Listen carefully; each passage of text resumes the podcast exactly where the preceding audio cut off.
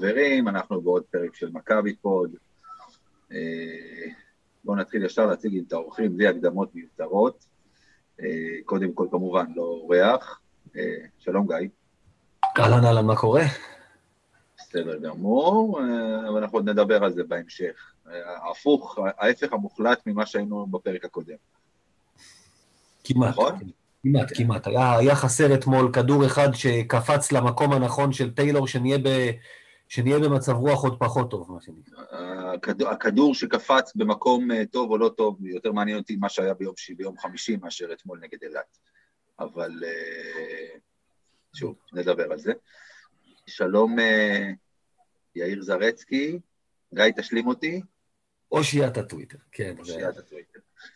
אהלן, מה נשמע חברים? בסדר גמור. האמת היא שאנחנו עושים עכשיו השבוע עוד ניסוי, הבאנו אותך. אם, אם אנחנו מפסידים גם השבוע, שבוע הבא יוני מונף אצלנו.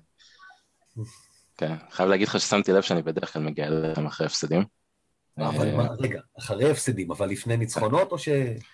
אז פעם קודמת היה שבוע כפול גם כן, הפסדנו את הראשון, ניצחנו את השני. זה היה עם אה, וילרבן ומילאנו. השבוע לא כנראה שאם זה יהיה, זה יהיה בסדר הפוך כנראה, אבל uh, נקווה, אבל טוב, בואו בוא, נתחיל ככה נתחיל לדבר על, על מה שקורה למכבי תל אביב. אז אחרי אה, כמה היינו? שהיינו שבעה ניצחונות ברצף בכל המסגרות? שישה. שישה. לא, היינו שבעה. היינו חמישה ביורוליג, ירושלים והרצליה. אני חושב שהיה לכם את אותו דיון גם בפוד קודם. נכון. אני חושב שזה שישה מתוך השבעה האחרונים, כן, כן. מתוכם חמישה רצוף בכל המסגרות וגם חמישה רצוף ביורוליג, היה פשוט באמצע איזה הפסד ליגה. לגלבוע. מישהו, באמת, אני חייב, לה, חייב להגיד לכם, שמתי לב לאיזה משהו, אתם יודעים, תמיד uh, מדברים על הליגה הלאומית, גם בכדורגל אגב, אבל גם בכדורסל, שזו ליגה כזאת, שכל אחד יכול לנצח כל אחד. אז מה שקורה בינתיים, השנה בליגת העל, הנה, גלבוע גליל ניצחה את מכבי תל אביב, שהביסה את הפועל ירושלים, שפירקה את הפועל חולון, שהפסידה להפועל תל אביב, שהפסידה לגליל עליון, שהפסידה לגלבוע גליל, חד גדיה, חד גדיה. ובליגה, ובליגה הלאומית יש לך בינתיים שתי קבוצות שעוד אין להן הפסדים. מתי יתהפך כל הסיפור הזה? אני אגיד לך, אני אגיד לך, אתה באמת רוצה תשובה על זה? הליגה הלאומית לא מעניינת. הלאה. ליגת העל, מכבי תל אביב, היה, אתה יודע, אתה זוכר את השנים אה, עברו, שידעת שהיא מקום ראשון, וידעת שהיא לא מפסידה, ולמטה היה בלאגן, ואיכשהו... כן, אבל, אבל אנחנו נדבר על זה בדיוק עכשיו, כאילו כשנדבר, נתייחס גם לאילת ולהכל, אז ניגע גם בנקודה הזו. היית אה, ככה מלהיות עם שלוש-שלוש. דרך אגב, הנה, אולי יאיר, שתמיד יודע את הדברים האלה, דיברנו פעם על פתחנו עם שתי הפסדים משלושה משחקים. מתי היינו עם שלוש-שלוש? מתי, אה, כאילו שזה לא קרה גם עכשיו, אבל זה היה כל כך קרוב. לא, לא זכור לי מקרה כזה, האמת שלא זכור לי. אפילו לא בעונת החמשת המאמנים הסיוט לא. התחיל בסיבוב השלישי לדעתי, לא, לא היינו שם כן. בהתחלה. סיוט התחיל, הסיוט אה, המשיך ועלה מדרגה, אתה מתכוון. בדיוק, כן, כן, זאת ההגנה. כן, אבל בואו בוא נדבר, האמת בליינאפ, אה, שגיא הכין, אז הנושא הראשון, האם אנחנו במשבר? קשה להגיד שאנחנו במשבר, כי כאילו ניצחנו אתמול, אבל אה, כמו, ש, כמו שגיא אוהב להגיד, עוד ניצחון כזה ועבדנו. מצד שני, אתה יודע, יש לנו את אולי שניים מתוך שלושת הכוכבים הכי גדולים שלנו, גם ננלי וגם סקוטי, שיש ירידה דרסטית ביכולת שלהם, ואם כבר מדברים על סקוטי, סקוטי נראה כאילו הוא, הוא, הוא מפחד לזרוק הרבה פעמים. אה, מה, מה קורה למכבי העיר?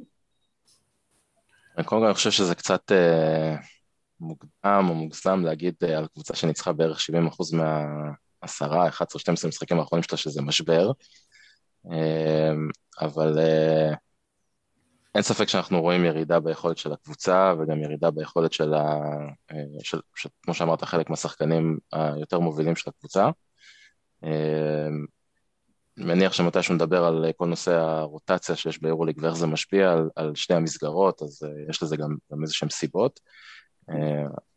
אני כן חושב שאנחנו ככה על ה, מה שנקרא, על הקצה של הגחון לקראת אה, נפילה של כדור, התחלה של כדור שלג, או איך פיני גרשון אומר, אנחנו לא במשבר, אבל אנחנו במבוא למשבר. כי אם אנחנו לא נצליח ביום רביעי הקרוב, יתחיל כבר להיות פה כנראה איזשהו כדור שלג, שיכול להיות שכשהוא ייצר אנחנו נמצא את עצמנו רודפים אחרי מקום בפלייאוף במקום שירדפו אחרינו. גיא. טוב, אז אה, קודם כל, אני רק אזכיר, במקרה יצא לי היום, הייתה לי נסיעה, ושמעתי את הפרק הקודם שלנו כהכנה להיום. והרי הקלטנו שהתחיל המשחק מול חולון, באיזשהו שלב אתה אומר לי עשר הפרש, אז אתה יכול לשכוח מההימור שלך של שני הפסדים השבוע. ואמרתי לך, יהיו שני הפסדים, וזה לא יהיה משבר, כי זה משהו שקורה.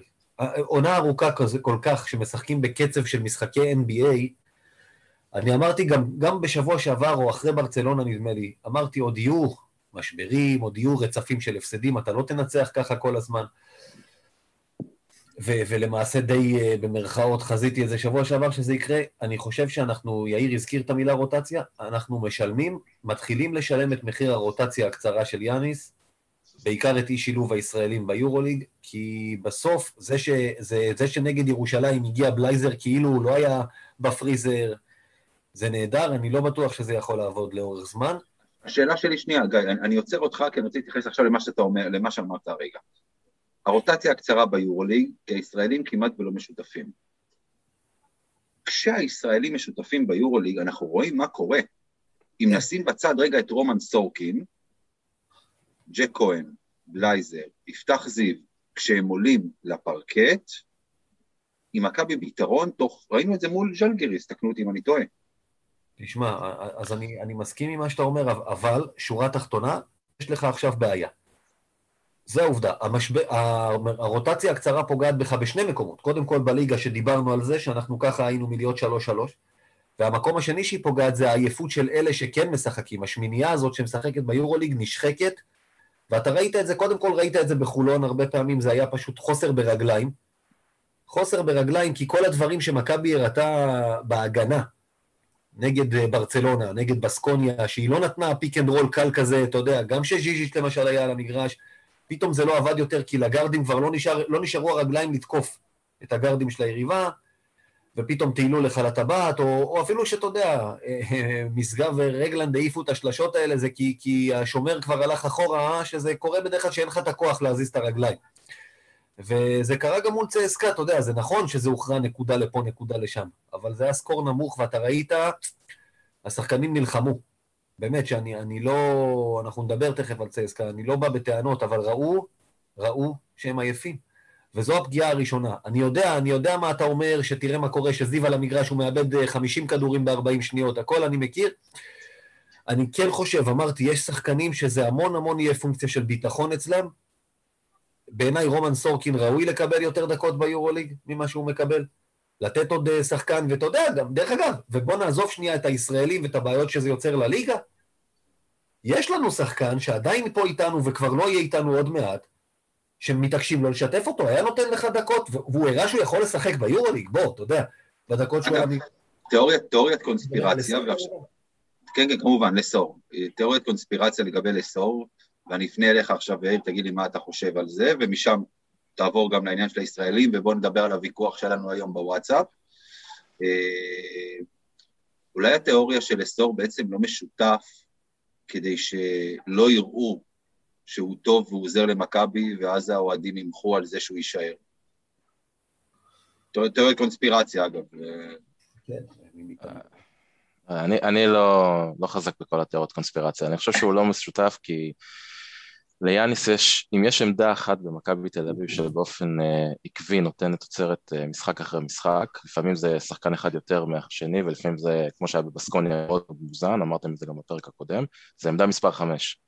Uh, יש לנו, אני התחלתי לקרוא להם בטוויטר בצחוק ריינולדז'יץ', הם, הם ביחד מייצרים סנטר שהוא top top top יורד. אנחנו מקבלים 40 דקות של עמדה מספר 5 כמעט כל משחק, אמ, שאי אפשר לבוא בטענה כמעט באף אחד מהצדדים של המגרש, אז אני לא, אני לא חושב שזאת, אני חושב שזאת הסיבה, לדעתי זו באמת איזושהי החלטה מקצועית של, של יאניס, אני גם לא רואה שום צורך לבזבז על אסור אה, רישום אה, לליגה ולהתחיל לעשות רוטציה של שלושה סנטרים בליגה, זה לא פותר לנו שום, שום בעיה, לא פה ולא כאן.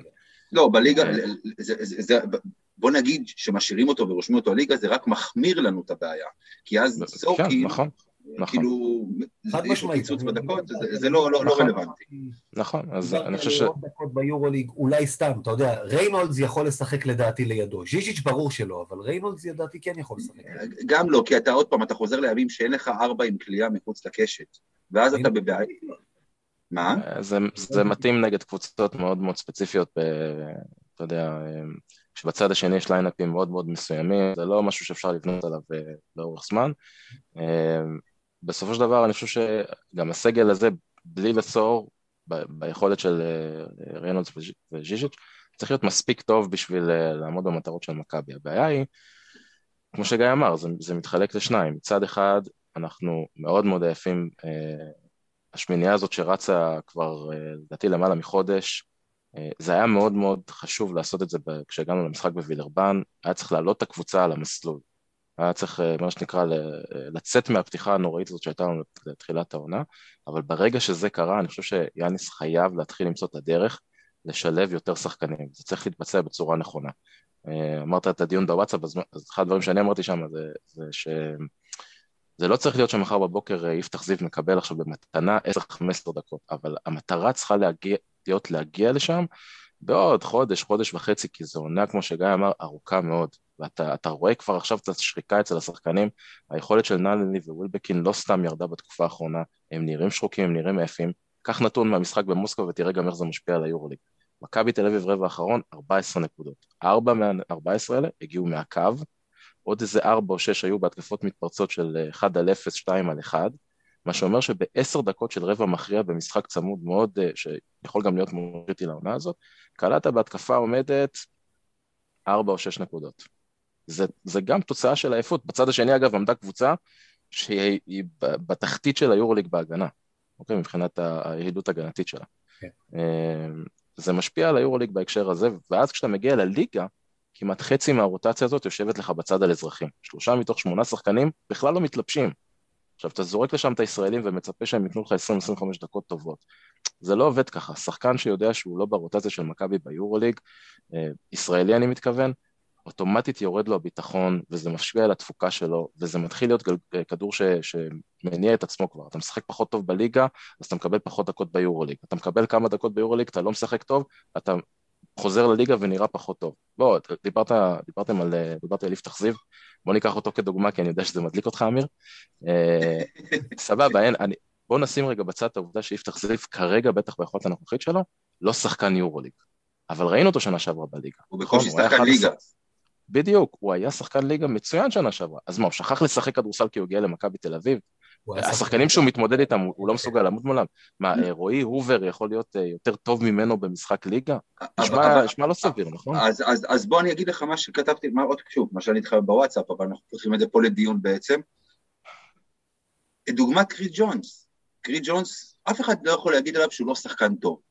הוא שחקן טוב, הוא לא התאים למכבי. יפתח זיו, תשים לב כמה הוא מכדרר, כמה הוא מחזיק את הכדור, עד שההתקפה מתחילה. כל מה, ש, כל מה שאתה יודע, כל מה שאמרנו רע בסקוטי ווילבקין כרכז, אפשר להגיד על יפתח זיו. קודם כל, אני מזכיר לך שכשעשינו פה את ה pod סיכום ש- העונה שעברה, והיו שמועות חזקות על זה שיפתח זיו יהיה שם, יהיה במכבי השנה, אני אמרתי שאני לא חושב שהוא מתאים, אני מסכים איתך בנושא הזה לגמרי. אה, הוא צריך לעשות התאמות במשחק שלו ובסגנון המשחק שלו, בטח ביורוליג. ועדיין, אני בא ואומר, אתה נתת דוגמה של קריס ג'ונס, אני אזרום איתך בדוגמה הזאת. קריס ג'ונס בליגה שנה שעברה, היה שחקן מדהים למכבי. הוא ניצח לה כמה משחקים, הוא היה top scorer בהרבה מאוד משחקים, אתה יודע למה? אתה יודע למה? כי הוא מעל הליגה ברמה. לא, אוקיי, גם. למה? אבל כן. גם, אבל, אבל יפתח זיו שהיה בשנה שעברה הישראלי המצ... הכי טוב בליגה, נכון? גם הוא, Mhm. אולי, אולי הוא לא מעל הליגה, אבל הוא אמור להיות הרבה יותר טוב ממה שהוא מראה בינתיים. אבל זה מה שאני אמרתי לך וכתבתי לך היום בוואטסאפ, לא נזכיר את זה יותר, פשוט נדבר על זה. עניין של גישה. שח... יש שחקן שיבוא ויגיד, נותנים לי פירורים, אני אוכל את הפירורים האלה בתיאבון. נותנים לי את הליגה, אני אעלה על הפרקט ואני אשרוף אותו, כדי שכשיגיע היורוליג, המאמן יגיד, מגיע לו לשחק. הוא הראה לי, הוא הוכיח לי שמגיע לי. אין בעיה, אני זורם איתך גם. ויש את. אלה שלא משחקים ביורוליג, מגיעים לליגה, מורידים את הראש. עם כל הכבוד, מה היה ליפתח זיו בעונה שעברה? רק את הליגה. לא היה לו שום דבר אחר. אין בעיה, אני, אני זורם איתך גם בסגנון הזה, ואני אומר, אוקיי, אה, בין, אה, נגיד גיא, רומן סורקין... אתה יכול לרדת, אתה לא עניין בדיון. אה, בין, אני רק אגיד עוד, עוד חצי משפט אחרון, בין רומן סורקין למשל ליפתח זיו, אתה יכול לראות, אתה קוראת לזה גישה, לא רוצה, אתה יודע, לא אגיד משהו על רמת מאמץ או זה, כי אני לא רואה אותם באימונים, אבל אין ספק שבמשחקים בליגה רומן סורקין בינתיים לוקח את ההזדמנות שנותנים לו. גם עוז בלייזר עד עכשיו היה אה, מצוין בליגה בהרבה מאוד משחקים, היה הישראלי בי פאר הכי טוב בליגה בכלל, פר דקה, פר דקות, אוקיי? ועדיין, הגיע היורוליג, וחוץ ממשחק אחד הוא לא התלבש, אני, אני מוציא רגע את שני המשחקים בתחילת העונה, חוץ ממשחק אחד הוא לא התלבש, גם בזה שהוא התלבש בבסקוניה הוא לא שיחק, אוקיי? אז בסוף אתה גם רואה שגם השחקנים, וגם רומן סורקין אגב, חוץ משני משחקים לא עובר שמונה דקות משחק במכבי, זה לא מספיק, הוא לא באמת שחקן רוטציה עדיין, אז גם אלה שטובים בליגה, אתה לא רואה את זה זולג ליורוליג ומכניס אותם, לתת להם לקבל דקות כדי להיכנס לעניינים. ובסוף אין מה לעשות, אתה לא תצליח להחזיק את הקבוצה הזאת בשתי המסגרות, בשיטה הזאת, יגיע חודש פברואר, מרץ, מתי שהכסף כבר יהיה ממש על השולחן, אה, בשני המקומות האלה, יתחיל להיות על השולחן בשני המקומות האלה, ולא יהיה לך רגליים, ולא יהיה לך שחקנים שיחפו בליגה על אלה שאין להם רגליים. אני מסכים איתך, אני, אני מילה אחת וזהו, ואז נעבור אליך, גיא. אני, אני בגדול, אני עוד פעם, אני מסכים איתך. הרוטציה צריכה להתרחב. אבל, אבל, השאלה איך עושים את זה. והאמת היא שאין לי תשובה. אלא אם כן נגיע למצב של משחק עם פער גדול, אה, אה, גדול, אתם יודעים, ביורוליג, ואז באמת אפשר לתת יותר אה, לשחקנים שלא נמצאים ברוטציה לשחק ולצבור את הביטחון. ראינו, בפירוש ראינו מה קורה כשהם עולים למגרש. ופה יש לנו בעיה שאני לא יודע, עוד פעם, זה הימור, אני אתן, אני אשאל את גיא שאלה וזה ייתן לו קצת להיכנס לנו באמצע הדיאלוג הזה. אה, גיא, אתה זוכר איך, אה, איך דיוויד בלאט היה מנהל משחקים אה, ביורוליג שהוא היה במכבי, או בכלל? מה הייתה השיטה שלו מבחינת ניהול רוטציה ברבע הראשון? להגיד לך שאני זוכר עכשיו בדיוק מה הוא ניהל רוטציה בכל משחק ומשחק. אוקיי. דיוויד בלאט ב-10-12 דקות הראשונות של המשחק זרק את כל העשרה שחקנים שלו כן. למגרש לכמה דקות. כן. תרגיש מי נמצא איתך. מי מי הגיע לשחק? אל תעשה את זה כשאתה מכניס את יפתח זיו לשלוש דקות לסוף הרבע השלישי במשחק שהוא ברגעים, מתחיל להיות ברגעים הכי קריטיים שלו, אוקיי? זה לא השיטה. ואתם יודעים שיש לי המון אהבה ליאניס והרבה מאוד דברים טובים להגיד עליו, פה יש לי הרבה ביקורת עליו ואיך שהוא מנהל את הרוטציה בהקשר הזה. זהו, עכשיו גיא, מסכים איתך לחלוטין. זה, זה, זה מאוד נכון, תובנה יפה. שוב, אני מדבר על זה באמת. קודם כל, אני עוד אחד מהבודדים שהליגה חשובה להם בקטע של אני מכבי תל אביב. היה לנו דיון עם זה עם אמיר ויריב קרן ידידנו לפני כמה זמן, שאמיר אמר לי, אם נותנים לך את גביע היורוליג ואתה מפסיד אליפות, אתה קונה את זה? אני אמרתי בפירוש לא. אני לא רוצה ששום אדום יחגוג לי פה על הראש. והאליפות, אני, אתה יודע מה? שניקח כל שנה, אני לא מוכן להשאיר את הפירור הזה לאף אחד. ויש לנו בעיה, ואני מאוד מודאג מהמצב הזה של הישראלים, כי אני באמת חושב שזה יפגע בנו בליגה, אנחנו הזכרנו את זה קודם. אין אף קבוצה עם סגל ישראלי ברמה שיש למכבי תל אביב, ואני נשאלתי, אני הולך לענות על זה מתישהו מחר, משה אליקמן עושה, איזשהו, עושה איזושהי כתבה, והוא שאל אותי כמה שאלות בתור מכביסט על העניין הזה. יאיר מחייך, אני מניח שגם אליך הוא שלח את זה? כן. אחלה משה. גם לאמיר, עכשיו אמיר יגיד, רגע, אולי הוא שלח. אבל בסדר. בקיצור, אה, מה אתה אומר על זה ששחקנים כמו ים הדר, דני אבדיה, תומר גינת וכאלה לא במכבי? אז אה, לכל אחד יש את הסיבות שלו, אבל מאלה שנמצאים פה בליגה, ברור שהישראלים הכי טובים על כל חסרונותיהם אצלי. בוא נגיד ככה, פרד בורדיון, שאני חולה עליו, אני מת על השחקן הזה. הוא שומר נהדר, והוא שחקן נהדר, אבל הוא לא יותר טוב מיפתח זיו. ומירון רוינה, שנתן אתמול באמת יופי של משחק, וגם אני מאוד אוהב אותו, אבל הוא לא ברמה של רומן סורקין. אנחנו לא, אין אף קבוצה, והישראלים של ירושלים, כבר דיברתי על זה, הם לא יכולים להביא מגבות במכבי. מה עם עמית שמחון? עמית שמחון מלך, אבל אתה יודע, א', הוא, א', הוא כבר לא ילד, הוא שחקן סופר חכם, אני מת על השחקנים האלה. הם לא ב-level, עזוב. אבל, אבל הם, השחקנים האלה מקבלים ביטחון היום מהמאמנים שלהם. ועמית גרשון, כבר דיברנו על זה, שחקן מאוד מוגבל, אבל יש לו, יש לו קארט בלאנש מהמאמן שלו להראות עצמו ולזרוק. ולא יזרקו אותו לספסל על כל טעות, וככה זה נראה. ואני מודאג מהמצב הזה, שמה יהיה בהמשך, בעונה כזאת ארוכה, אם הזרים שלנו ימשיכו להתעייף ולהישחק, והישראלים שלנו ימשיכו ל- לא לקבל ביורוליג והביטחון ימשיך לרדת, אנחנו נהיה בבעיה. אנחנו נהיה בבעיה, כי גם פה יש סדרות אמנם, אבל הם עדיין הטוב משלושה. איזה פאנצ'ר אחד ואתה בצרות. ואני מודאג מזה. גם אני. טוב, אז עכשיו כששניכם מודאגים, אז אפשר לעבור לדבר על צסקה. אה, מה, כאילו, אני יכול לבוא ולהגיד, אתה יודע, כאילו, לבוא ולשחק נגד צסקה במוסקבה, זה לא משחק שאתה בא ואתה אומר, זה משחק שלי בכיס.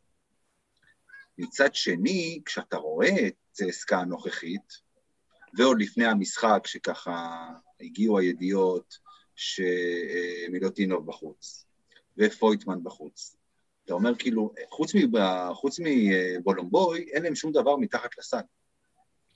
ווואלה, זה משחק שמכבי הייתה צריכה לנצח. בסוף, בפועל, זה משחק שמכבי הייתה צריכה לנצח.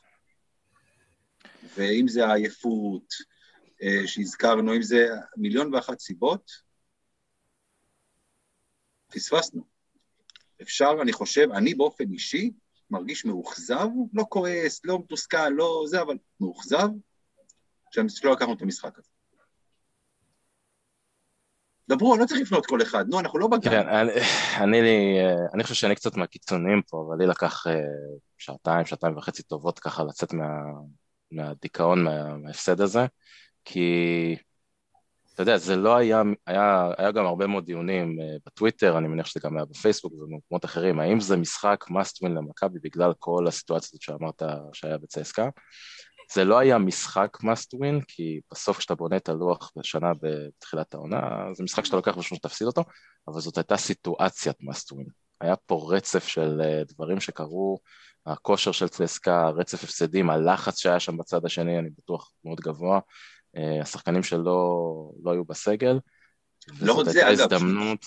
שנייה אחת, לא רק זה, גם השחקנים שהיו בסגל נכון. שלהם לא תפקדו, הכוכבים נכון. שהיו בסגל לא תפקדו, ופשוט. פספוס. נכון, לקבל את uh, העסקה הזאת עם שנגליה וקלייבורן כל כך חלשים ולא תמימים כפית, ובסוף uh, לא לצאת עם ניצחון כשגם הפער ב... Uh, במדד בין שתי הקבוצות היה מאוד גבוה, מאוד מאוד מאכזב ומתסכל, ממש, זה היה פספוס מאוד מאוד גדול, אמ, וחבל, כי זה יכול לתת לנו באמת boost מאוד רציני להמשך הדרך. גיא. כן, אה, טוב, אמרתם את זה. קודם כל, אה, כמו שאמרת, אני באמת, אני חייב להגיד, אני לא כועס על אף אחד. אתה יודע, חלק מתסכול של אוהדים יוצא לפעמים בכעסים. והרבה אוהדים, אני ראיתי, מחפשים את המקור איפה להוציא את הכעס. והיו שניים שניים או שלושה שחטפו את, את העיקר. ננלי, שהיו לו שם כמה החטאות של לאפים, אתה יודע. דיברנו על זה שהוא השחקן, שהוא עם הכדור ואתה מרגיש שיהיה בסדר, וזה פשוט היה הפוך במקרה הזה. הבן אדם פישל בפעולות שאתה לא מצפה משחקן בקליבר ובניסיון שלו לפשל. אגב, גם זיזיץ' בתחילת המשחק, היו לו שני, פשוט קרב סל שהוא החטיא. גם בסוף, אגב. ברבע האחרון, ריבאונד התקפה שפשוט קפץ לו על הידיים, שרק תניח אותו, ואז איזה לאפ שהוא פספס, מריבאונד התקפה, ו, ובסוף שהוא גם נתקע, אגב, תכף נגיע לז'יז'יץ', אבל השני הוא סקוטי, שבגלל היכולת גם חטף את האש, ולמה הוא עוד פעם מקבל את הכדור, ותכף יאיר ידבר על זה, כי מה שהוא כתב, אני קודם כל, שאפו שהוא ראה את מה שהוא ראה, כי כשהסתכלתי על זה שוב גם אמרתי, וואלה, הבן אדם צודק, וב' אני גם הולך איתו במה שהוא אמר, אני גם אמרתי קדימה, כדור לסקוטי, עם הכל. והשלישי זה יאניס, שיש כאלה שטענו שההפסד הזה, כמו הרבה הפסדים, הוא על הראש שלו ורק על הראש שלו, ואני חייב להגיד לך שלא ראיתי את זה. אלה שמאשימים את יאניס, הם, הם לא, מאשימים אה. את יאניס בהפסדים, אבל הניצחונות הם של הקבוצה. של זה הקבוצה. פחות או יותר כן, ככה. כן. אז תשמע, יש לי את הביקורות שלי על יאניס פרופולוס, אתם מכירים אותם. אני לא חושב שהוא ניהל את המשחק בצורה רעה.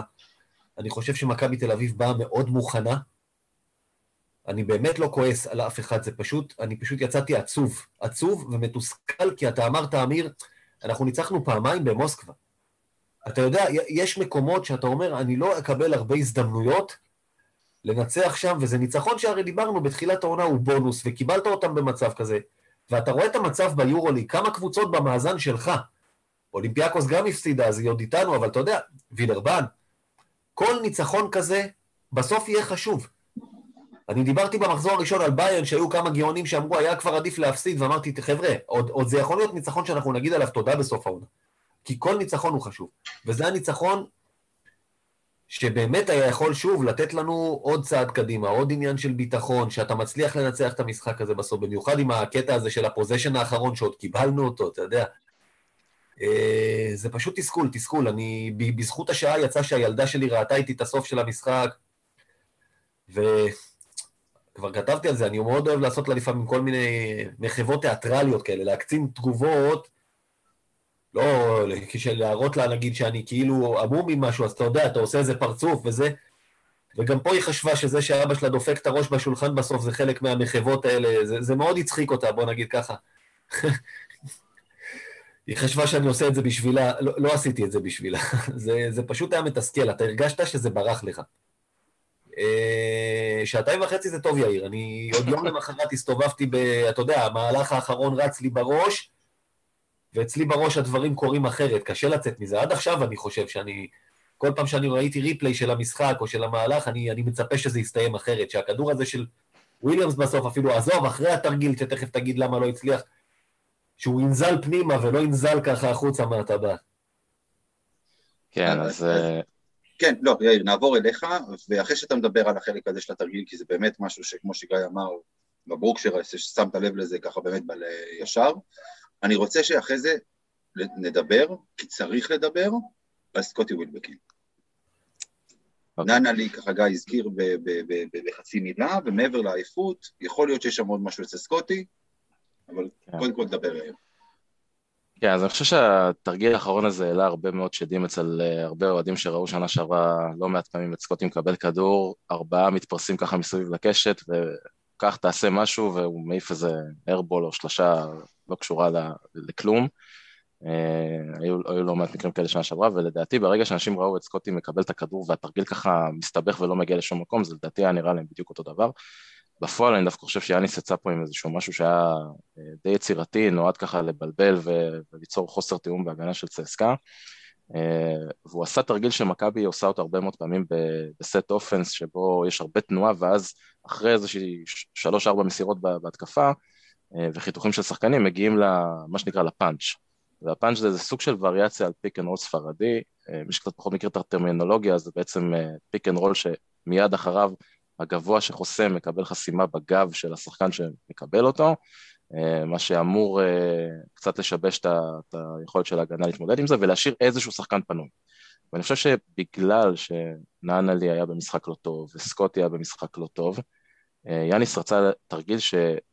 יאפשר אופציות, יאפשר לסקוטי, ש, שקודם כל, לגבי מה שגיא אמר, ברור שהכדור יגיע אליו, הוא אולי השחקן היחידי שיש לנו היום שאפשר לסמוך עליו, שיקח את הכדור וייצר משהו, בין אם זה לעצמו, בין אם זה אה, לאחרים. אני רוצה שיהיה לו אופציה,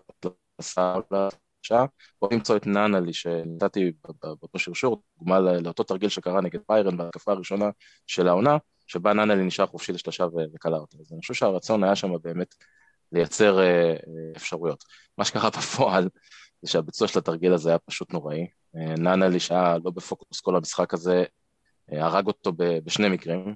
אחד, הוא פספס את החסימה הראשונה שהוא היה צריך לתת לז'יז'יץ', מה שלא יצר את הבלבול שיאניס רצה. והשני, וכנראה יותר קריטי, וזה דווקא העירו לי, אני לא שמתי לב לזה בהתחלה, אבל מישהו העיר לי ואחרי זה הוספתי את זה. לא יודע אם שמתם לב, אבל הוא חתך לסל איך שסקוטי התחיל לחדור. כן. והוא למעשה הביא את האקט ששם את הגוף על וויליאמס והקשה עליו לקלוע סל, שאם האקט לא נמצא שם, זה סל, זה, זה קליעה די, די קלה מתחת לסל. הוא בעצם יצר איזשהו פקק שם בצבע, כן. בחיתוך. הוא גם מנע מסקוטי, דרך אגב, את ההליכה לסל, את המסדרון, מה שנקרא. כן. Uh, בהקשר של סקוטי, רק אני אגיד משהו שככה יחבר אותנו לנושא השני שאמיר רצה לדבר עליו. Uh, למרות שעוד פעם כולם באו ואמרו, עוד פעם הוא מכדרר, עוד פעם נכנס בקיר, פה צריך לתת לו קרדיט, הוא, הוא תוך כדי סיבוב ראה את uh, וויליאמס חודר שם ונתן לו כדור מעולה. ואם וויליאמס שם את הסל הזה, אני חושב שהדיונים שאנחנו מנהלים היום, או אחרי המשחק, זה לא על איך סקוטי נכנס בראש בקיר, אלא על איך סקוטי השתנה, הוא פתאום מוותר על הזריקה האחרונה, איך הוא ראה אותו, ונתן לו את הכדור. משמעית, אני דיברתי על זה גם לפני שבועיים. קודם כל, הוא כבר לא מעיף את השלשות, אלא הוא, הוא יוצר את האיום, גורם לגארד ללכת קדימה וחודר. גם הפעם הוא חדר. דבר שני, כמו שאמרת, הוא מסר. הסקוטי שאני מכיר, או שאני הייתי מצפה במצב כזה, אני כבר אמרתי שיזרוק על השחקן, כי זה מה שנשאר. לא חשבתי שהוא יראה את וויליאמס בכלל. גם אתמול, אגב, הוא השאיר כדור אחרון בסוף של ההערכה לטיילור, אתה יודע, מישהו פעם דמיין תסריט כזה שסקוטי מוותר על זריקה לקנרון טיילור? אז אתה יודע, אני באמת לא מבין על מה כולם מדברים, על סקוטי האגואיסט, או... טוב, הטענה עכשיו הייתה ליאניס ששם לו את הכדור. אבל שוב, זה ה-go to guy שלך, זה לא רעיון רע. כן, אין, אין ספק. אין שחקן אחר שאתה יכול לתת את הכדור ולהיות יותר רגוע שיצא משהו. ההתעקשות שלו דווקא לשחק את התרגיל בכל זאת, ולא לתת, לקחת מה נכון. שההגנה משאירה הייתה הבעיה, כי אתה, כן. אתה, אתה אמרת משהו שדווקא את זה, דווקא את זה כן ראיתי בזמן אמת. אני לא אעיר עכשיו את הילדה שלי שעכשיו ישנה ותעיד על זה, כי אני התחלתי לצעוק שם, לך שמאלה, למה אתה הולך ימינה? כי, כי נפער שם מסדרון. כן. הוא הלך בכל זאת ימינה לחסימה של ג'יג'י, פשוט נפער שם חור, יש מצב כזה, לך לסל, אז מה אם יש עוד זמן? קודם כל, קח את הסל, אחרי זה נשחק הגנה ונשבור את הראש. כן, גם אגב שהיה לנו גם הרבה פאולים לתת, אין ספק, הם, הם שיחקו, אה, אני לא זוכר איך נקראת סוג ההגנה הזאת, אני מצטער, אני לא שואל בכל טכנולוגיה, אבל הם שלחו אותו שמאלה, כי כל אירופה יודעת שסקוטי הרבה יותר אה, יעיל כשהוא הולך ימינה, אז הם שלחו אותו לכיוון שמאל, וממש אה, קלייבורן שם טעה באיפה שהוא עמד, ואם סקוטי היה חודר לסל, לדעתי מרימים שם לוויליאמס, ל alley-oop, ואנחנו אה, אה, כן. שמים תוך כמה שניות נקודות. אף אחד לא יוצא והוא מסיים את זה בחדירה. כן, אבל... או שמישהו יוצא, וכמו שאתה אומר, הוא ירים שם את וויליאמס או מישהו, וויליאמס נכון. היה ביום שהרימו אותו והוא התרומם, מה שנקרא. כן, היה לו, זה מהימים שהיה לו את האוויר. גם אליו, סקוטי... בטענות על ההחטאת עונשין, הבן אדם הביא אותנו כמעט לבד לניצחון בחלק מהדקות, אני באמת, עוד פעם, לא מבין על מה, על על להתלונן עליו, החטיא עונשין פעם אחת, זה קורה להכי טובים שיש. כן, נכון, אה, אבל, אה, אבל סקוטי, צריך בהחלט לדבר על זה, הוא, במשבר מאוד גדול. בוא, בוא, בוא שנייה אחת רק ניתן את הנתונים. כן. בוא נדבר על המשחק נגד צסקה, ששם עוד יכול להיות שגם ההשפעה של הפציעה בקרסול עוד, אה, אתה יודע, עוד ככה, כן, כן, כן באיזשהו מקום הפריע לו, אבל סקוטי, שצריך 23 דקות בלבד נגד צסקה, בשבילו זה מעט, במשחק, בטח למשחק צמוד, שש זריקות מהשדה, אפס זריקות לשלוש. לא זרק אפילו. לא רק שהוא לא קלע, הוא לא זרק. אה, וזה המשיך גם למשחק אתמול. משחק 50 דקות אה, אה, של משחק, סקוטי שיחק 44 דקות. כמה שלושות הוא זרק אתמול, אתם יודעים? אחוזים, נהדר, אחוזים נהדרים. כן, הוא היה שלוש מארבע, נכון? כמה היה שם? שלוש מארבע. כן, אני... זאת אומרת, זה... סקוטי, אגב... סקוטי, סקוטי זה רק ממוצע של שלושה ל-11 דקות משחק. זה... כל מי שרק עוקב אחרי מכבי מבין שזה חריג. אגב, זה, זה עוד משהו, כללנו שתי שלשות במוסקבה, וכמעט ניצחנו, אתה יודע. פעם דיברנו על זה שלנצח בחוץ קבוצות כאלה, יש לך איזו חובה של מינימום שלשות, במינימום אחוזים. מכבי השנה לא מראה את זה, היא לא מעיפה. זאת אומרת, כללנו שתי שלשות, זרקנו רק 13, שזה איזשהו שיא שלילי לדעתי, ראו שלא קולים, הלכו לטבעת. אגב, אני, אין לי שום בעיה עם זה. זאת אומרת שלא לא זורקים בכוח. אה, דוגמה, 2 מ-13, שזה משחק שלם, במשחק ששידרתי אתמול מהליגה הלאומית, כאמור, מכבי אשדוד עשתה את זה רק ברבע הראשון, 2 מ-13. זאת אומרת שהיא לא פגעה והמשיכה להתעקש לזרוק מבחוץ, מכבי לא התעקשה על זה. אבל אתה, לא יכול, אבל אתה לא יכול, אתה לא יכול לנצח משחקים אם אתה לא זורק ולא קולע מבחוץ. אבל עוד לא פעם, אתה יודע, קודם כל, היה חסר פה את הסל הזה, שאתה כן תנצח משחק, ובלי לעשות את זה, אז אתה יודע. בוא נגיד, בוא נגיד ששוב, צסקה בכושר שלה ובסגל שלה, כן, יכולת לנצח את זה. אתה מבין אבל עוד פעם, בגלל שהיו לך, קיבלת תפוקה מהשחקנים הגבוהים שלך, נכון. והגארדים היו על בגדר, אה, בגדר נעלם. אז, אז, אז היית במשחק, אבל אם יש לך את פויטמן, ש, ש... טוב, הוא לא שחקן ההגנה הכי אגרסיבי בעולם, אבל אם היה לך את מיליוטינוב בתוך הצבע, הגבוהים לא היו חוגגים כמו שהם חגגו. תשמע, אני, אבל, אבל האם הזה לא רלוונטי? נכון. אני ראיתי קבוצה שלוקחת את א', את מה שנותנים, את היתרונות שלה, וזה מראה על משמעת בעיניי, על קבוצה שכן מאומנת וכן ממושמעת, מה אני אגיד לך, אני אהבתי את זה בסופו של דבר, שאתה רואה שמשהו לא הולך, ואתה הולך עם מה שכן הולך, זה, זה א' ב' של... אה, לא של כדורסל, אלא של כל דבר פחות או יותר בחיים. עוד פעם, לגבי זה אני מסכים שזה בהחלט מראה על קבוצה שהיא חכמה, שהיא, עולה, שהיא לוקחת מה שנותנים לה. אה, ויש לה עוד פעם, ברגע שנותנים לה להיכנס פנימה ויש שני גבוהים שנותנים תפוקה כמו שהם נותנים, לא חושב שאפשר לבוא בטענות. אה, אבל עדיין, עדיין, עדיין, צריך את העניין הגארדים, שכרגע, שוב, ראינו את זה גם אתמול, למרות שאתמול בסוף ננלי עוד uh, סיים עם 18 נקודות, אם אני זוכר נכון. אתמול כן, 13 רבע האחרון, אתה יודע, בסוף, בסוף ברבע האחרון הוא בא לעבוד. כן, בסדר גמור, אבל אנחנו הולכים לקראת שבוע שאם הגארדים שלנו לא יתעוררו, אה, וזה כולל את אבנס ששיחק רע במוסקבה, היה לו משחק לא טוב. אה, מה אתה עושה לי פרצוף, יאיר? אה, לא רע, אולי הוא לא היה טוב כמו בבסקוניה, אבל היה כזה נורא, אבל אוקיי. הוא היה, תשמע, שש נקודות, ארבעה אסיסטים, שני... עיבודים? בלי עיבודים.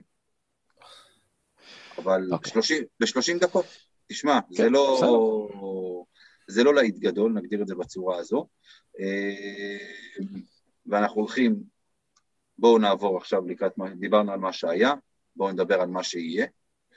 רגע, רק אה, שאלה אחת אחרונה. התשובה היא לא. איזה אה, מהסרטים שחתכנו בסוף שעון יותר מתסכל? וואו. גרגוניס לדעתי עם השלושה שרוצים מהרצפה. צריך לעשות סקר על הארבעה סלים האלה בסופי רבע, לגרגוניס היו שתיים, בסוף רבע ראשון, וטעו שהיה מקילומטר לא, לא. בסוף שעון. אני מדבר על ההוא בסוף שעון, זה היה... זה היה מה שנקרא דגר כזה, דקר. אה, אבל אה, ממה שיהיה, כי אנחנו לא נצליח לנצח לא את מונקו, בטח לא את אולימפיאקוס, אם לא יהיה לנו את ננלי ווילבקין, ושני החבר'ה האלה אה, צריכים לחזור לכושר של תחילת העונה, כי אחרת יהיה לנו מאוד מאוד קשה לייצר נקודות. ובואו, ובוא, אתה יודע, דיברנו בהתחלה על העייפות ושחיקה, אז ה-44 דקות של סקוטי אתמול וה-38 דקות של ננלי אתמול, סביר להניח שלא יועילו להם במיוחד ביום רביעי, אבל אה, איך תמיד, תשמע, אנחנו, כמה משחקים היו לנו שהלכנו להערכה כפולה בשלוש שנים האחרונות? היה את אשדוד, ארבע. היה את מכבי ראשון, את אשדוד, את גלבוע. גלבוע. ועכשיו, איך זה תמיד לפני שבוע כפול? פעם אחרי פעם. זה מדהים, כאילו, כאילו... אני, אני רוצה, עוד פעם, אני רוצה להשוות את זה למה שקרה לפני uh, שנתיים. העונה הזו מתחילה להתחבר, כמו העונה של לפני שנתיים, אז... Uh... זה קרה פעמיים לפני שלוש שנים, אבל, אבל דרך אגב, אני חייב להגיד לך שזה מסוג המשחקים. עזוב, ספציפית, ישבת שם, אמיר, אז אולי לא בא לך לראות הפסד, אבל, אבל במצב רגיל, הרי נגד גלבוע כבר אמרנו מה הוא עושה, שיזרוק כבר את המשחק הזה, אנחנו עם שישה שחקנים פה ויש לנו שבוע כפול. זה משחק שאם אתה לא עם שני הפסדים רצופים, אז אולי הייתי אומר שיזרוק את המשחק, זאת הבעיה. הוא לא היה זורק, הוא לא היה זורק. אה, אתה לא יכול, אתה לא יכול לבוא לחמש דקות האחרונות של המשחק, אפילו בלי הפסדים וכדורשק, אתה לא יכול לבוא לחמש דקות האחרונות של משחק, הוא צמוד, בטח כשאתה בבית, עכשיו להתחיל להוציא את כל השחקנים הטובים ולהגיד יאללה, שיהיה מה שיהיה. מה זה משדר לקבוצה? גם הליגה יש לה משקל. מבחינתי כאוהד, אני יכול לומר לך שככה, וזה קרה במקרים קודמים, אני רק חשבתי עכשיו על רק לא הערכה, רק לא הערכה, ואתמול, שכאמור, בגלל ששידרתי משחק אחר לא באמת ראיתי, אלא התעדכנתי בדרך, אבל שמעתי מה קורה ואמרתי רק לא להפסיד. אתה מבין את ההבדל? בגלל שזה, סחבנו על הגב, כן, נכון. בחולון. אם זה לא היה קורה, הייתי אומר, אוקיי, שנפסיד. לא בגלל. שמע, אני, אני אגיד לך משהו.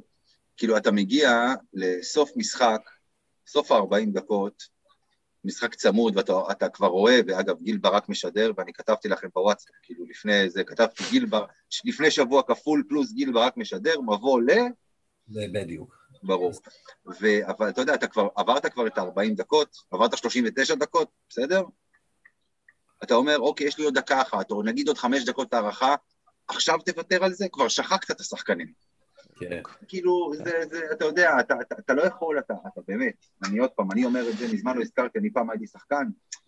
לא, לא. נראה לי, נראה לי אנחנו מאבדים אבל את המאזינים עם כל הליגה הישראלית הזאת. מה עושים עם מייק ג'יימס, תגידו? איך מתמודדים עם זה? קודם כל הקהל צריך לקלל אותו לפחות כמו את מירוטיץ', אני לא מבין זה אגב, אגב, דיברנו, דיברנו לפני שהתחלנו להקליט על זה שדורון אה, אה, אה, שפר בודק קטע שייכנסו להיכל המכבים ביום רביעי, ואתם אמרתם שזה אולי כדי להדליק את הקהל, אני, ואני אמרתי, אני, מייק ג'יימס מגיע, אני לא חושב שצריך להדליק את הקהל, הוא מגיע דלוק. אתה רוצה להדליק את הקהל, תכניס את מייק ג'יימס ואת ניקולה מירוטיץ' להיכל המכבים לפני המשחק. לא, אבל זה... יש היכל האנטי-מכבי, אתה מכניס שם את המייק ג'יימס, את ניקולה מירוטיץ'. האמת, האמת, האמת, מירוטיץ' יכול להיכנס להיכל המכבים. הוא עוזר, בארבע שנים האחרונות הוא דווקא די עוזר לנו. הוא כן, יחד עם קיט לנגפורד מהסיפור ההוא במילאנו, טוב, הוא גם שיחק אצלנו, אתה יודע, אבל לגמרי, כן, זה... מייק ג'יימס שחקן שעושה לנו חיים קשים, דרך אגב, כאילו... כן. אני חושב שאלן אתמול של אילת נתן לנו, נתן לנו אפשרות להתכונן ולתרגל את זה, כן. כי מהרגע שעברנו לשמור עליו, כמו שאני מניח שנשמור על אה, מייק ג'יימס ביום רביעי, שזה אומר אה, יציאות מאוד חזקות אה, ב pick and roll ים, double up ים לנסות להוציא לו את הכדור מהיד, אז אז אלן קצת אה, הפסיק אה, להשתגע שם ולקלוע הרבה מאוד נקודות, חבל לא, שזה רק היה תשמע, חשוב, כבר דפק 30, תשמע, אבל, אבל אתה יודע, אני עוד פעם, הייתי אתמול בהיכל, מיציע העיתונים, שזה, העיתונים, העיתונאים, שזה ממש, כאילו, אתה יודע, זה ממש קרוב לפרקט. אז, אז ב, הם תקפו במחצית השנייה לסל שקרוב אה, לאיפה שאני ישבתי, ותשמע, הוא שם שם שלשות עם יד על, ב, ב, בתוך העיניים, אצבעות בתוך העיניים שלו, שוטר.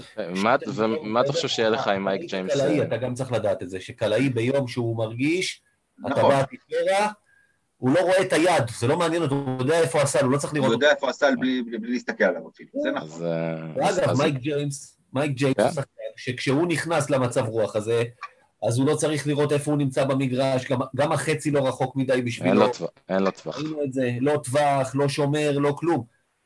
השאלה מה אתה עושה, כי דיברת קודם, קלייברן ושנגליה שעצרנו אותם, ואז דווקא הצוות המסייע של אה, איפה לונברג ו- ובולומבוי וגריגוניס תפרו אותנו, לעומת מה שהיה מול ברצלונה ובסקוניה, שאמרנו, אוקיי, ניתן למירוטיץ', ניתן לבולדווין, נעצור את האחרים. אז השאלה מה... ההבדל, כן. ההבדל, ההבדל הגדול והמשמעותי בין אה, צסקה לברצלונה זה משחק ההתקפה. כן, כן. אין ספק. אה, תראו, מונקו, אה, קבוצה קצת אה, מוזרה העונה, כי מצד אחד הם אה, מאוד אתלטים, אה, מאוד מהירים, רצים את המגרש, דווקא בחוץ הם, הם פחות טובים, ניצחון אחד, נדמה לי, מארבעה משחקים, ואם אתם מסתכלים על, על המשחקים שהם הפסידו בחוץ, זה לקבוצות שהן אה, נחשבות מסורתית לקבוצות ביתיות, אה, ריאל, אולימפיאקוס, לדעתי גם אסקוניה, אה, קצת בפרופיל כזה של מכבי, זאת אומרת, זה עדיין לא מועדון שבהכרח יודע איך להגיע למשחקים במגרשים האלה ו- ולהביא את הקבוצה למוכנות אה, מנטלית להתמודד עם זה ו- ולנצח. מקווה שזה באמת מה שיהיה ביום רביעי, כן? אז אם אתה מתמקד במייק ג'יימס ואתה מצליח להוציא לו את הכדור, מול האנרגיה שצריכה להיות בהיכל, ביום רביעי, להמר על, ה- על הצוות המסייע שם, זה, זה לדעתי הגישה היותר נכונה. זאת אומרת, אני, אני מצפה לראות את קמרון טיילור די הרבה על המגרש כדי לשמור על אה, מייק ג'יימס, כי אני לא חושב שיש לנו שחקן אחר שאתה רוצה לשים עליו, אה, חוץ מקמרון טיילור וקינן אבנס. אה, אני לא הייתי שם את ווילבקין עליו כדי לא לשרוף אותו בהגנה, כן. אה, למרות שהוא מסוגל. אה, בוא, לא, אוקיי. חלק, חלק מהזמן, חלק מהזמן, כדי, אתה יודע, אתה לא יכול לשים עליו אותו שחקן 40 דקות או 30 או 35 דקות, אבל נכון. חלק מהזמן להגיד לג'ון די, אתה בהתקפה, על תקן של עציץ. אתה על המגרש כדי... ככה בקריירה, כן. הוא על תקן של עציץ, עזוב, אני אני לא מאמין שהוא יעלה אותו למגרש כרגע, הוא נראה כמו שחקן עבר, לא לא נעים להגיד. אז, אז, אז אני אגיד לך, אני, אני אחבר את זה רגע למשהו שהיה בצסקה שגיא אה, יאהב לשמוע, אחת הטענות במשחק הזה הייתה על, הח- על החטאות שלושות של אה, קלויארו, שכולם אמרו הוא מחטיא, אבל בסדר, בצד השני הוא עושה לקלייברון חיים קשים. קמרון טיילור, שאגב לדעתי יאניס פספס את זה בצסקה, אם הוא היה עושה, נותן לקמרון טיילור להיות על המגרש, יכול להיות שהוא היה עושה איזה שלושה אחת כזאת. אה, קמרון טיילור מסוגל גם בהתקפה כשהוא נשאר לבד לקלוע שלושה או לחדור ולחתוך לחתוך לסל, הוא עושה את זה די טוב. אה, אז יכול להיות פה שילוב של שחקן שהוא אפקטיבי בהגנה על מייק ג'יימס וגם נותן לך תוצרת בהתקפה שזה נהדר. אז, אז, אה, אז זה מה שאני הייתי מצפה, מצפה לראות. אה, צריך להוציא לדעתי למייק ג'יימס את הכדור מהיד, צריך לרדת מאוד מהר להגנה כי א' אנחנו לא, לא מצטיינים בריבאונד התקפה והם מאוד טובים בריבאונד הגנה ומצד שני הם טסים את המגרש וזה קבוצת. highlights. בדיוק. אז, אה, אז, אז אסור לתת להם להתלהב במגרש שלנו. אנחנו צריכים להיות אלה שרצים, אנחנו צריכים להיות אלה ששולטים בכיף. בדיוק. אגב, זו שאלה מעניינת, אתה אתה משחק איתה, מכבי הרי אוהבת לרוץ, בטח בבית, אתה רץ כן, נגד? כן, כן, חבל על השאלה, תתקדם. כן. אתה. רץ איתם, אתה רץ איתם. מה זה רץ איתם? אתה רץ. קודם כל מכבי צריכה לרוץ, כי אתה צריך לשים נקודות קלות על הלוח, במיוחד כשאתה נמצא בשפל אה, מבחינת קליעה לשלוש. אתה צריך לשים כמה שיותר נקודות על הלוח כשאתה משחק בבית. אה, מכבי תל אביב צריכה נכון. לרוץ. כשאתה משחק, תבין, בסדר? בוא, בוא ניתן לך עכשיו דוגמה להרכב.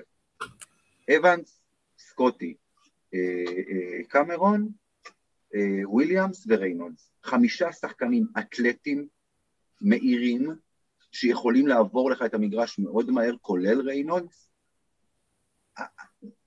זה פשע לא לרוץ, זה פשע לא לרוץ כל הזדמנות שיש לך. מכבי תל אביב, ואני אומר את זה כבר שנים, מלבד אנטה זיזיץ' וג'יי כהן, שהוא גם ככה, עם, עם, עם ג'ון דיר הציץ, הוא, הוא משתלה. חשובה, אבל צריכה להיות, שאתה יודע שלפעמים כששחקנים רצים, הם נוטים לשכוח לזכור לריבאונד, ויאיר הזכיר את זה, מונקו קבוצת אופנסיב ריבאונד מצוינת. יש שם את דון טהול למשל, שהולך מאוד חזק לריבאונד התקפה, אתה חייב לסגור, לפני שאתה מתחיל לרוץ, תשים לב שהכדור אצלך, כמו שאומרים. זה, זה משהו שהוא לדעתי, המשחק יכול להיות מוכרע עליו. הממוצע, הממוצע הריבאונד בהתקפה של מונקו, עד כה ביורוליג, הוא 11 ריבאונדים אה, אה, בהתקפה. זה לא מעט, לא. זה לא בשמיים. אוקיי, בואו בוא, בוא נשים את הקלפים על השולחן. מצד שני, מונקו קבוצת התקפה, כמו שאמרנו, טובה. 80 נקודות בממוצע למשחק.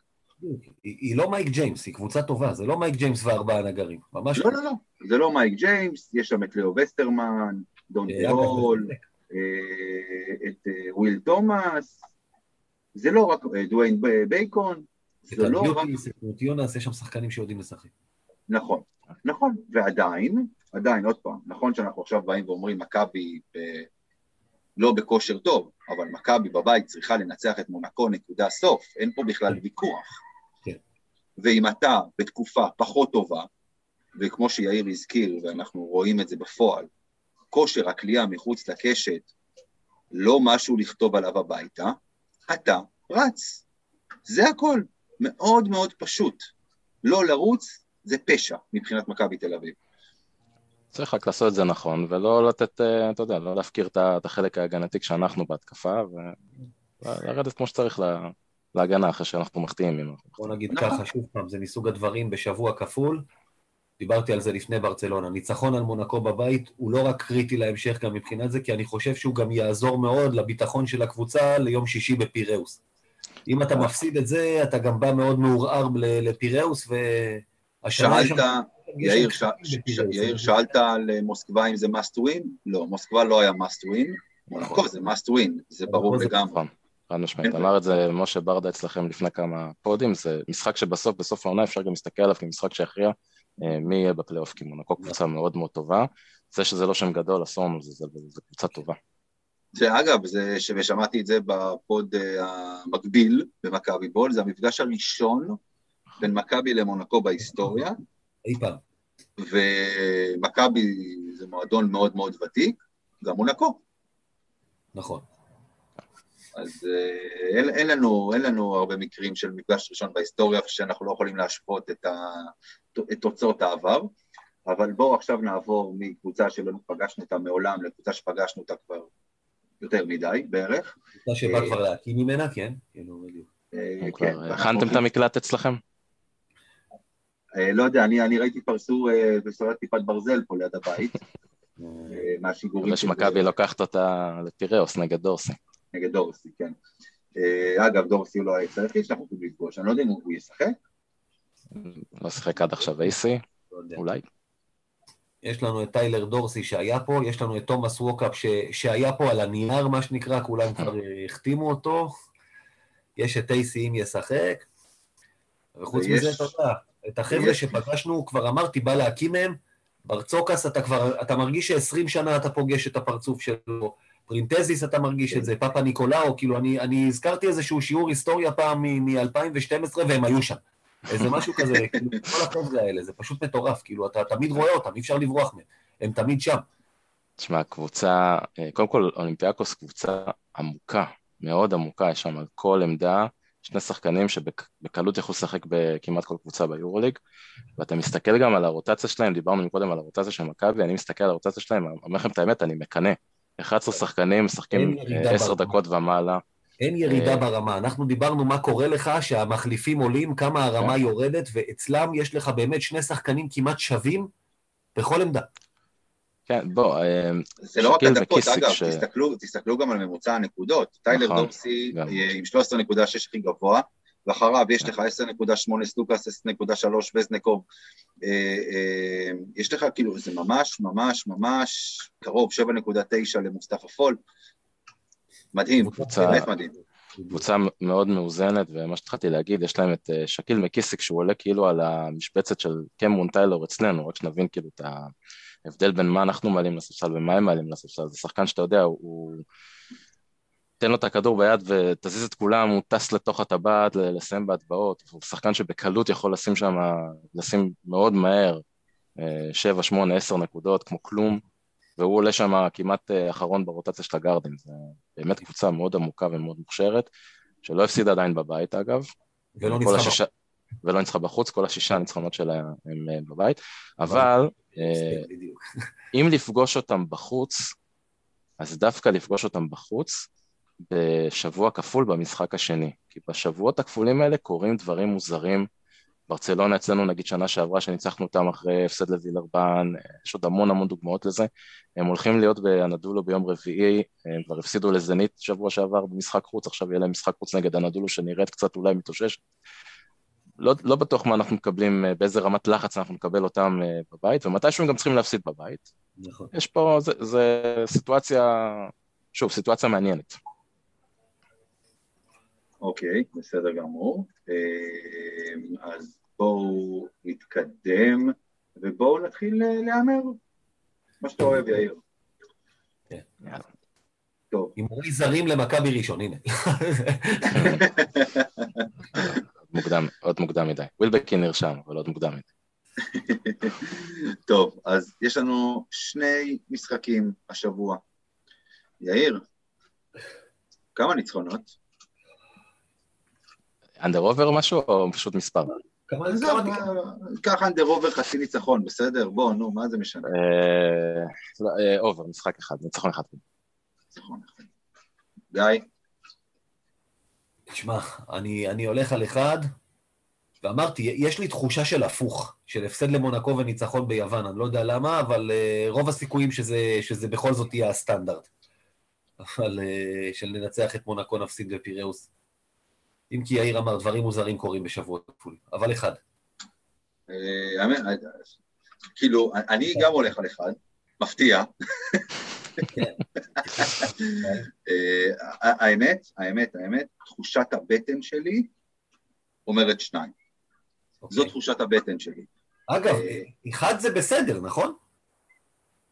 זה עוד פעם, אתה, אתה, תראה, תראה, אם אתה, אם אתה מכוון, כל אחד מהם הוא בסדר. גם לנצח את אה, אולימפיאקוס יעשה לך לא רע, גם אם תפסיד למונקו. זאת אומרת, אני לא חושב שיש פה משחק שהוא יותר חשוב מה... לא, אז בוא אני אגיד לך למה אתה טועה. קודם כל, אחד זה בסדר, כי מונקו זה משחק שמראש אתה לוקח בחשבון שאתה מנצח, ואולימפיאקוס בחוץ זה משחק שאתה לוקח בחשבון שאתה מפסיד. אבל כשאתה מפסיד בבית למונקו, וזו קבוצה שיכולה להתחרות איתך על מקום בפלייאוף, אתה בבעיה. כי הפסדת לה בבית, וזה אומר שיכול להיות שצריך לנצח, תהיה חייב לנצח אותה בחוץ.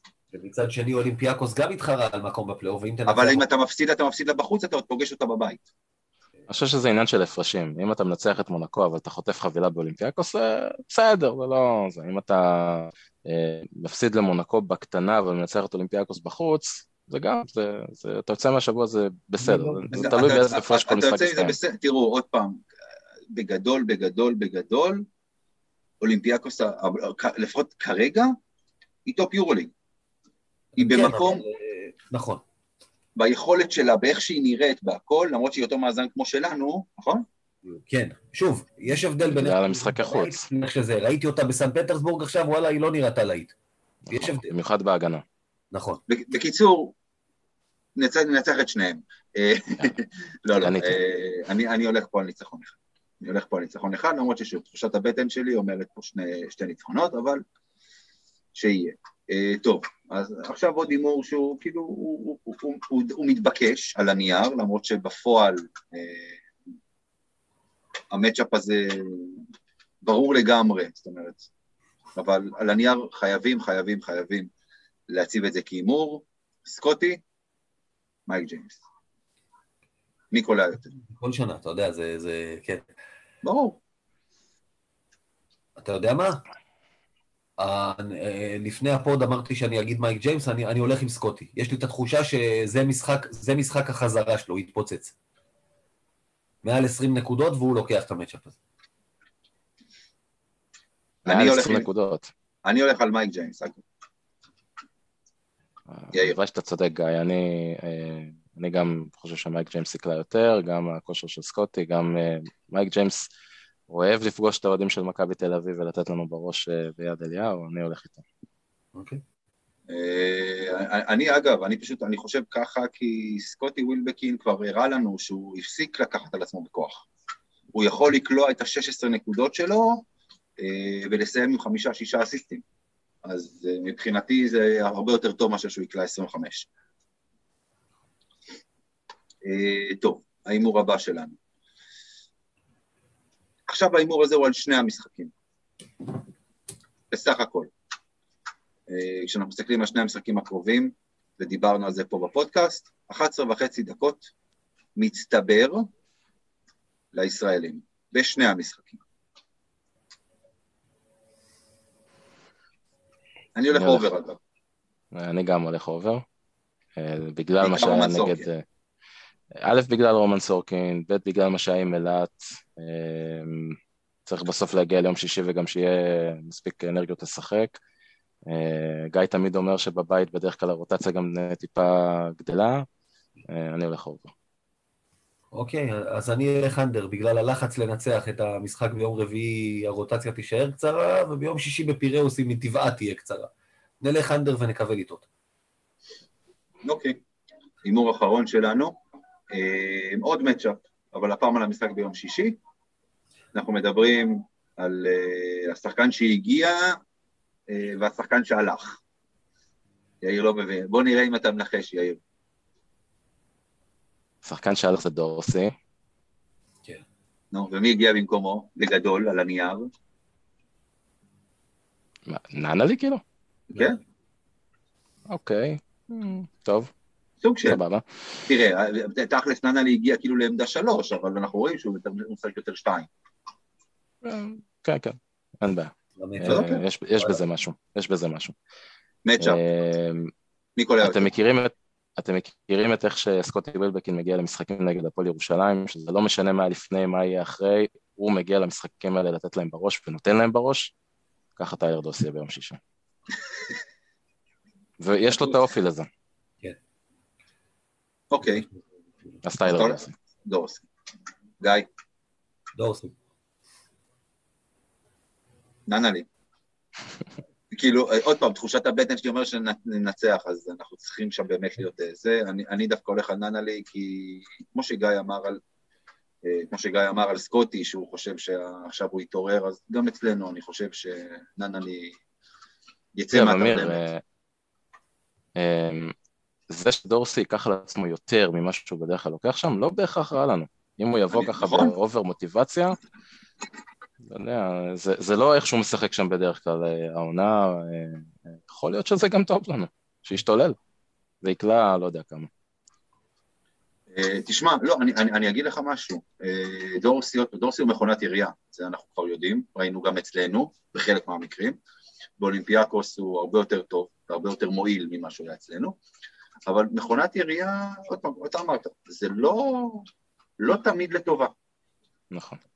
אז אה, בואו נראה, בואו נראה, אבל אה, אני, אני בהימור הזה הולך על נענני. אה, טוב, אז אנחנו כאן מסיימים. גיא, אתה רוצה לעלות שיעור היסטוריה? או שחרגנו? בקצרה. לא, אנחנו דווקא בסדר, יש לנו שתי דקות לשיעור היסטוריה קצר. יאללה, רציתי לדבר על משהו שדיברנו עליו קודם, העניין של הליגה. במקרה הזה אני מדבר על אולימפי... אין היסטוריה עם מונקו, אז אנחנו נלך למשחק בפיראוס בעונת 2007-2008, ותכף אני אדבר למה זה עניין של הליגה. 2007-2008, שצביקה שרף החליף את קטש, ומכבי תל אביב התחילה פתאום לקחת כל מיני משחקים בחוץ, שהיא לא הייתה... ואף אחד לא נתן לה סיכוי לקחת, כמו באיסטנבול נגד אנדולו, אז, אז עוד אפס פילזן. משחק הזה, משחק הפתיחה של הטופ 16, מכבי הגיעה לפיראוס, ניצחה את אולימפיאקוס 75-67. אה, שכמו שאמר אז שלח, קבוצה אחת באה לשחק כדורסל, השנייה באה להרביץ, היה לאולימפיאקוס הזה לין גריר, שהיה שחקן כישרוני אבל שכונתי בטירוף, קלע 23 נקודות, וכל היתר פחות או יותר רק נתנו מכות. זה המשחק שאיבדנו בו את מרקוס פייזר, שסיים את העונה. ניקולה וויצ'יץ', אגב, עוד היה פצוע, וזה יצא ששיחקת עם בטיסטה ומוריס כמעט כל המחצית השנייה. מוריס סיים עם 16 נקודות, 11 ריבאונדים, בטיסטה עשה עבודה טובה, מכבי ניצחה, אבל את המחיר של פייזר אני חושב ששילמנו בסוף העונה הזאת, אה, בעיקר בליגה. הנה, ולמה אני מדבר על העונה הזאת? זאת עונת שלושת הגמרים, זו עונה שאנשים זוכרים ככישלון, שצביקה שרף, שלדעתי עשה עבודה טובה מהרגע שהוא החליף את קטש, לא המשיך, כי הוא הפסיד אליפות בליגה, בשיטת פיינל פור, אבל לא סיימנו ראשונים. ביורוליג הגענו לגמר, ואף אחד לא חלם על גמר בתחילת העונה, ואי אפשר היה לבוא בטענות. ובסוף זוכרים את העונה הזאת כחוסר הצלחה. שלא הייתה עונה שהגעת בה לגמר יורוליג לפני זה ותיזכר כחוסר הצלחה, למה? בגלל הליגה. אז כל מי שמזלזל בליגה הזאת צריך לזכור שבסוף, הרבה פעמים, ככה אנחנו זוכרים את העונה שלנו מבחינת הצלחה או כישלון. אני, אני אגב, אגב, אני רציתי להגיד משהו, ובזה באמת נסיים, אם תרצו גם להגיב על זה. אה,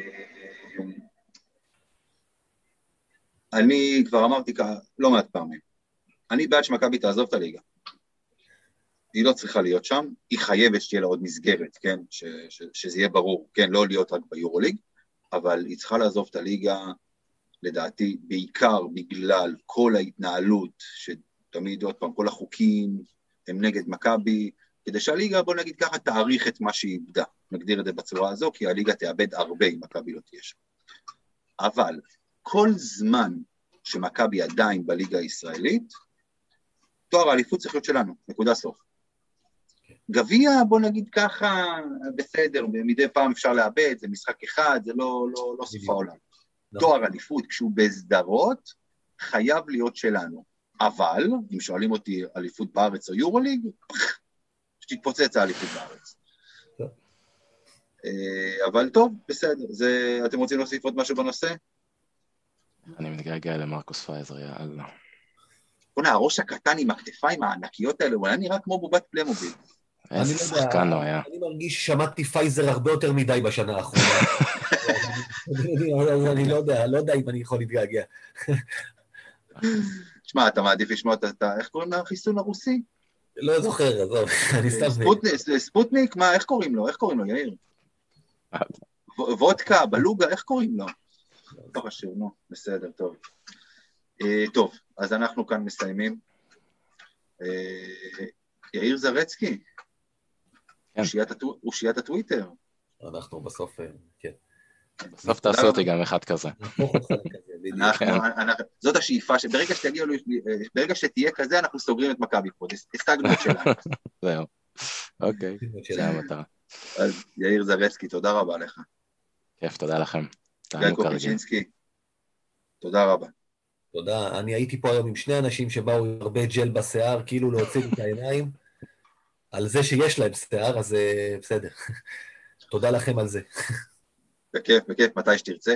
אה, אתה יודע מה, רק בגלל זה אני אעשה גם צילום מסך, ואני אעלה את זה כתמונה של הפודקאסט, של הפרק הזה. כן. לא, לא, לא באמת. Uh, טוב, אז יאיר זרצקי, גיא קופיצ'ינסקי, תודה רבה. אני הייתי ואני עדיין אמיר טראו. יחפשו אותנו פייסבוק, טוויטר, טלגרם, בכל מקום, בקיצור. נתראה לא שבוע הבא בתקווה אחרי שתי ניצחונות. מה גיא? בטלגרס לא, עכשיו לא תמצאו. בטלגרס לא, אבל למרות שהאמת, יכול, יכול, בוא נגיד ככה, נראה איך השבוע הזה עובר, אולי זה יהיה רעיון לא רע. יאללה חברים, תודה רבה ויאללה מכבי. יאללה מכבי.